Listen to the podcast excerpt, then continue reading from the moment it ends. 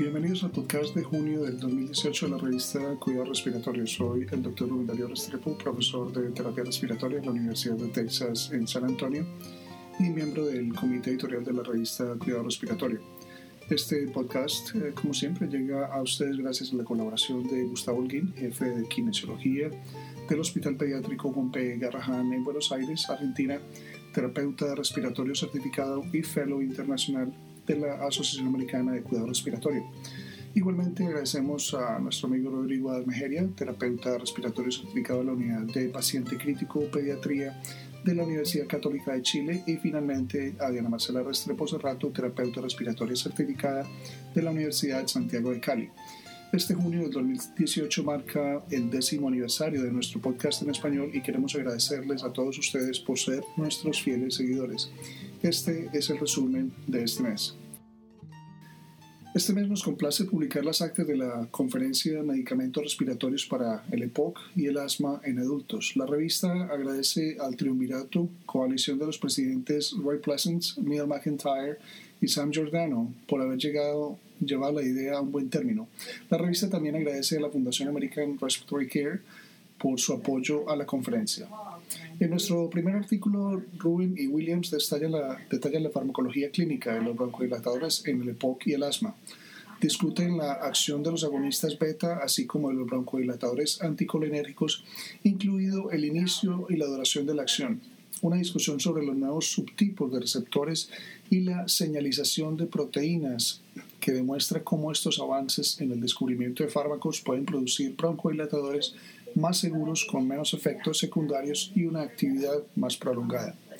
Los corticosteroides representan una terapia común tanto para el EPOC como para el asma que tratan tanto la inflamación como la función inmune modulante. Williams describe el uso de corticosteroides para suprimir las respuestas alérgicas e inflamatorias a través de la administración sistémica y tópica se revisan detalladamente los eventos adversos importantes conocidos relacionados con el uso de corticosteroides a largo plazo y las estrategias de dosificación para evitarlos. Este documento incluye detalles importantes sobre los efectos sistémicos de los corticosteroides inhalados relacionados con la dosis, el fármaco y la biodisponibilidad. Pleasance eh, describe el uso de terapias de mantenimiento oral para la enfermedad pulmonar obstructiva como terapia adjunta o de reemplazo de medicamentos inhalados. Esto incluye una gran cantidad de medicamentos como inhibidores de la fosfodiesterasa, teofilina, macrólidos, modificadores de leucotrinos y agentes mucoactivos como la N-acetilcisteína. Los agentes orales evitan los problemas relacionados con el uso adecuado de los medicamentos inhalados, tienen nuevos mecanismos de acción y tal vez lo más importante, reducen los costos. El papel creciente de los antibióticos macrólidos en la prevención de las exacerbaciones de la EPOC se analiza en detalle. Pleasance también describe el uso de la N-acetilcisteína oral como terapia para reducir las exacerbaciones en la EPOC como antioxidante. Charlie Strange proporciona una revisión exhaustiva de las antiproteasas y el aumento de la alfa-1 antitripsina, principalmente como terapia para el tratamiento del enfisema alfa-1 antitripsina.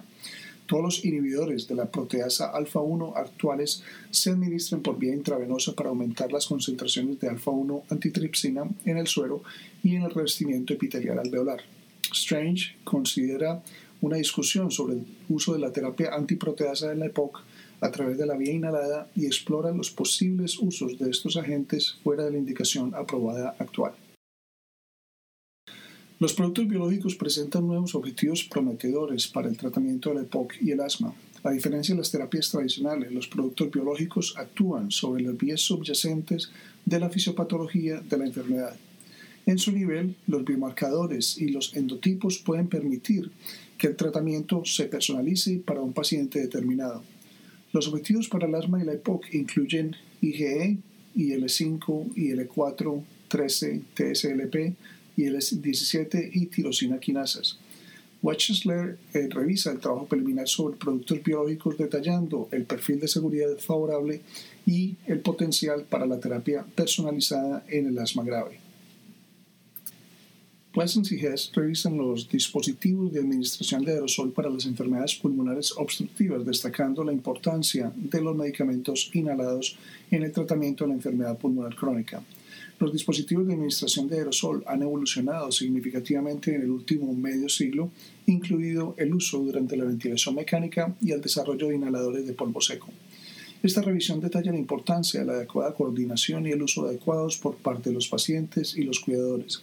Los autores describen nuevos métodos para controlar la terapia con aerosol y métodos prometedores. Además detallan cómo la nueva ciencia y la aplicación clínica cuidadosa de la administración de aerosoles pueden ayudar a los médicos a optimizar la terapia. La terapia con oxígeno, basada en dos ensayos que datan de hace 40 años, sigue siendo la base para la atención del paciente con EPOC en el hogar hasta la actualidad.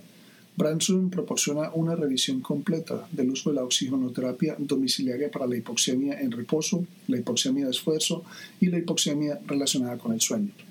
El papel del oxígeno en la atención aguda del paciente con EPOC llama menos la atención, pero este documento detalla el impacto de las bajas concentraciones de oxígeno inspirado en la hipercapnia y la mortalidad en este escenario.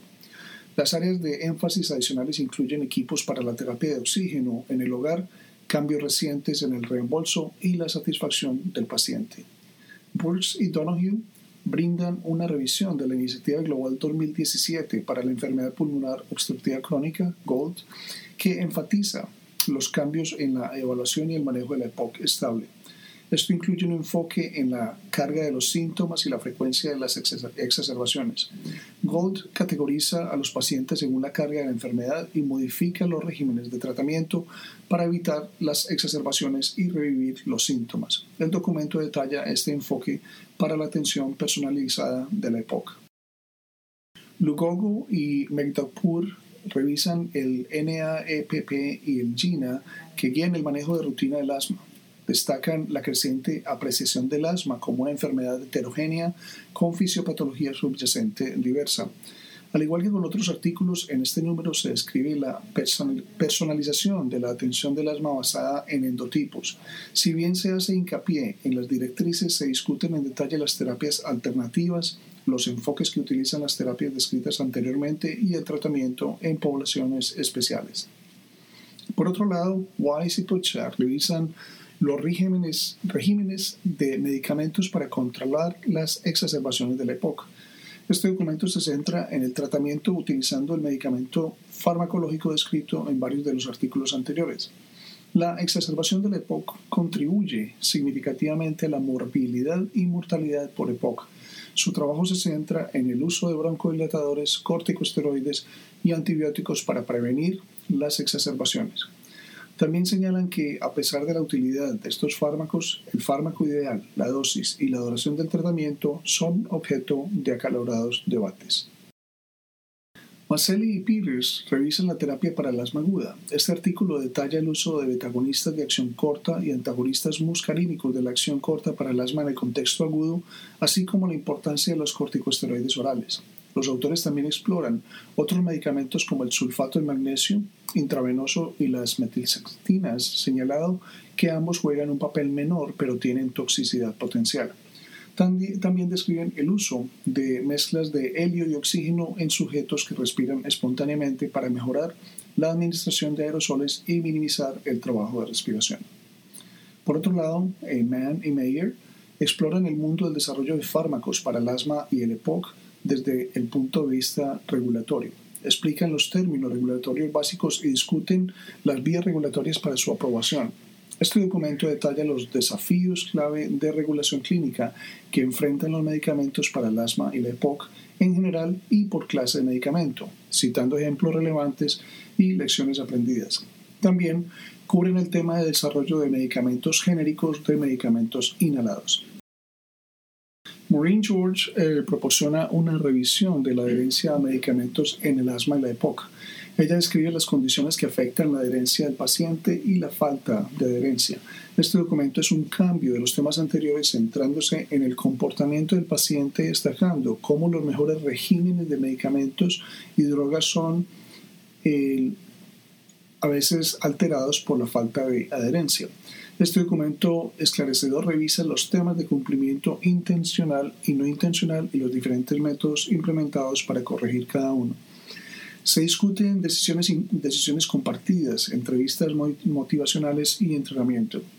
Ella describe la prevalencia de la falta de herencia al tratamiento del asma y la EPOC, los factores que afectan la herencia y la efectividad de las estrategias que apuntan a la no adhesión intencional e intencional.